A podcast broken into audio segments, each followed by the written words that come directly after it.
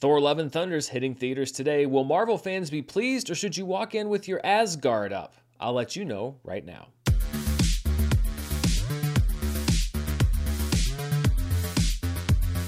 This review is brought to you by Storyblocks. Find the plan that's right for you at storyblocks.com slash Dan and stay tuned until the end of this review for more info. Hello, everybody, and welcome to my non spoiler review of Thor Love and Thunder. This will not spoil anything that has not already been in trailers or promotional material. I'll have a spoiler review for this movie up probably on Saturday morning to give a few people some time to go out and see it. Thor Love and Thunder, of course, is directed by Taika Waititi. He also returns to co write the script along with Jennifer Kaytin Robinson. Thor, the God of Thunder, is back. He's buff again, and he's surprised to see that Jane Foster is also back now with the power of Thor and the ability to wield his lost hammer Mjolnir. But Thor has other things to worry about because Christian Bale also co stars as Gorr the God Butcher, seeking to destroy all the gods across every realm as revenge for some unanswered prayers. Tessa Thompson returns as Valkyrie, as does Taika Waititi as the voice of Korg. There's also a brief appearance from the Guardians of the Galaxy. We also have Russell Crowe, in addition to Christian Bale, being added to the cast. Crowe plays Zeus, the overlord of Omnipotent City, a kind of resort for the different gods. Thor Love and Thunder is the 29th film in the MCU, and thanks to COVID delays, it is the sixth MCU film to hit theaters in the last calendar year. There have also been five MCU shows on the air during that same time period over the last 365 days. And thinking about all of that, it's kind of hilarious to go back and remember the days back in like 2016 and 2017 when we were worried about possible Marvel fatigue when they were putting out a paltry three movies per year. When you break it down, though, I think that Thor Love and Thunder is sort of what Marvel fatigue looks and feels like. There's nothing bad about the movie on its surface, it's just that it has the same feel and the same look as about a dozen other Marvel movies and TV shows before it. Let's bring the rainbow. Bring the rainbow. Is that a catchphrase or something? She's only been a Thor for a minute. How many catchphrases have there been? A lot. Yep, jump the gun. Taika Waititi's style was a breath of fresh air back in 2017, and it fit the storyline of that movie. It was about a hero rediscovering himself, going back to his roots, learning how to live without all of these comforts that he'd had his entire life. Thor Love and Thunder seems to want to tell that same story again in a weird way, but the humor is more scattershot and the tone feels far less fresh than it did just five years ago.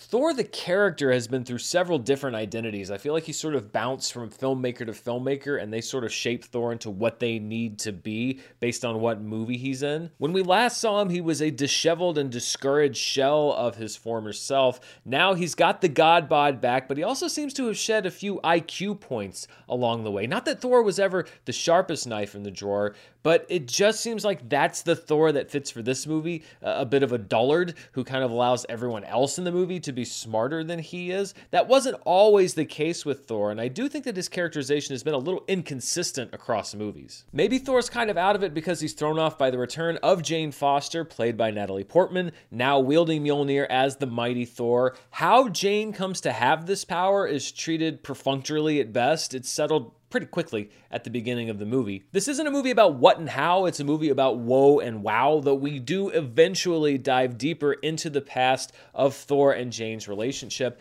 But it really feels more than anything like the MCU making up for lost time for the stories that they didn't get to tell while Natalie Portman wasn't really interested in doing Marvel movies because she was off doing other projects. Christian Bale is a great get for the MCU. Gorr the God Butcher on the page is in serious danger of entering Malekith the Dark Elf territory, a completely forgettable villain of the week. But Bale injects Gorr with a darkness and a cruelty and a sadistic nature that really brings him to life. It is the power of a great actor in a mediocre part, and this movie is very lucky to have him in this role. Russell Crowe is doing, um, something as Zeus, complete with a Greek accent. I'm not. I think he's supposed to be doing a Greek accent in this movie. It's going to be very interesting to see how his portrayal is greeted by people of Greek descent. I honestly don't know how his take on the King of Mount Olympus is going to be taken by anyone. He's a bloated, prancing has been, but he is definitely memorable. You you remember that he was in the movie,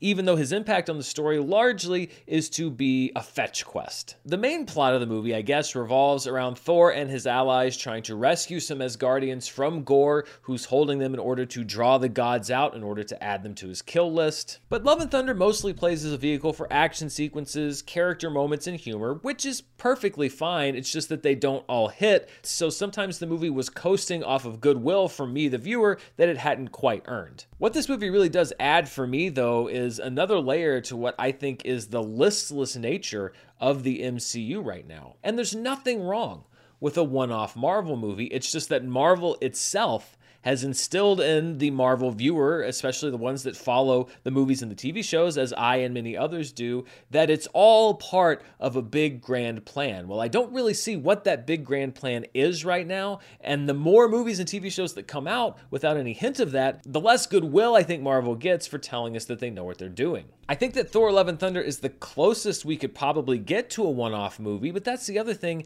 Is any Marvel movie really a one off anymore? The action is cool, but it's a version of what we saw in Thor Ragnarok. The jokes are pretty funny, but they're versions of jokes that we've heard in other movies. The stakes are high, but are they really? Because it's really hard to believe in life or death when you have a franchise that has killed off so many characters that weren't actually really dead. And even some of the ones that were dead, you can just retcon them and bring them back. It really hurts my emotional investment as a viewer because I don't think that there's anybody that's ever really in peril. In trying to please their fans, Marvel has unleashed a deluge of movies and TV shows so that the MCU never really goes away. They all just run pretty much one right into the other. But maybe the MCU does need to be absent sometimes. I love my favorite restaurant, but I don't want to eat at my favorite restaurant every single day because the more times I eat at that restaurant over and over again, the more maybe I'm looking at the decor, the more that I realize that there really isn't that much variety. Their menu's leaning on one culinary trick that they just sprinkle across every single dish that they have, and the more I eat there, the more I realize that it's not really as unique as I thought. Ironically, I think that some of the people that might be the most thrilled by this movie are the ones who don't watch every single MCU project, the ones who haven't been to a Marvel movie since Spider Man no Way Home.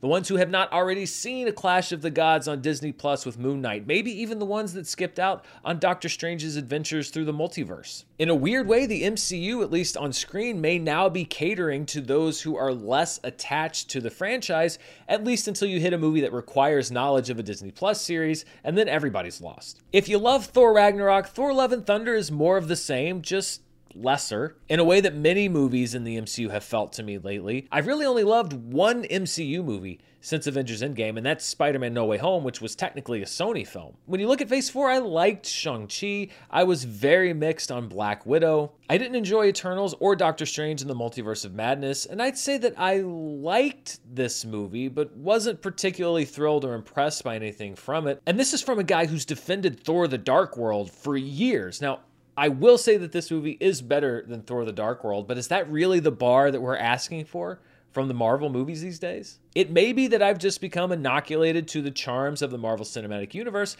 but it may also be that for the first time in a long time, Marvel has to win its fans over again. The same tricks don't work anymore. It's the paradox of franchise filmmaking. In order to stay the course, you have to mix things up. And yes, you risk the odd polarizing film like Eternals, which was definitely a different direction for the MCU, but that shouldn't make them risk averse. I don't think that any franchise has survived long term by just serving up the same exact thing over and over, and yet that's what Marvel seems to be doing in some respects right now, particularly on screen. Yes, you have to take some risks by making different kinds of projects, but you may just discover your next big thing, and in my opinion, I think it's time that the MCU started looking. So I guess for me it would be a recommendation on Thor: Love and Thunder. Like I said, I didn't really dislike it. It's entertaining. It's got some action. It has some humor but there really wasn't anything that excited me very much about it. And there are a few things that I really want to get into in my spoiler review that kind of explain why that is. It's it's fine. It's it's an okay way to spend an afternoon in a theater, and I'm sure that a lot of people are probably going to love it because it does have a lot of action and music and and everything that people have loved in other Marvel movies. It's just that it really is the definition of diminishing returns for me at this point. So it's a recommendation for me on Thor Love and Thunder. If you don't like Marvel movies, I don't think this one's going to turn you around on it. If you love Marvel movies, then you'll probably really like this one. So those are my thoughts on the film. What do you think? Are you heading out this opening weekend to check it out? Am I just crazy? Do you think that it was one of the best Marvel movies to date? Let me know down in the comments below. And as always, thank you so much for watching. Before we go, I want to thank the sponsor for this review, Storyblocks. Storyblocks has an ever-growing library of 4K and HD footage, After Effects and Premiere Pro templates, music, images, sound effects, and more to give you everything you need to bring your stories to life. And it is always growing and demand driven. All of these assets are also royalty free, so you can use your downloaded content anywhere for commercial and personal use. And the Storyblocks Unlimited All Access plan gives you unlimited downloads for the over 1 million plus assets in their library, so you can find the perfect fit, create more, and spend less without sacrificing quality. And you can find whatever you need on Storyblocks. I just typed in Mjolnir, and this picture of Thor's hammer on a table was there. What is it doing there? Where's that table?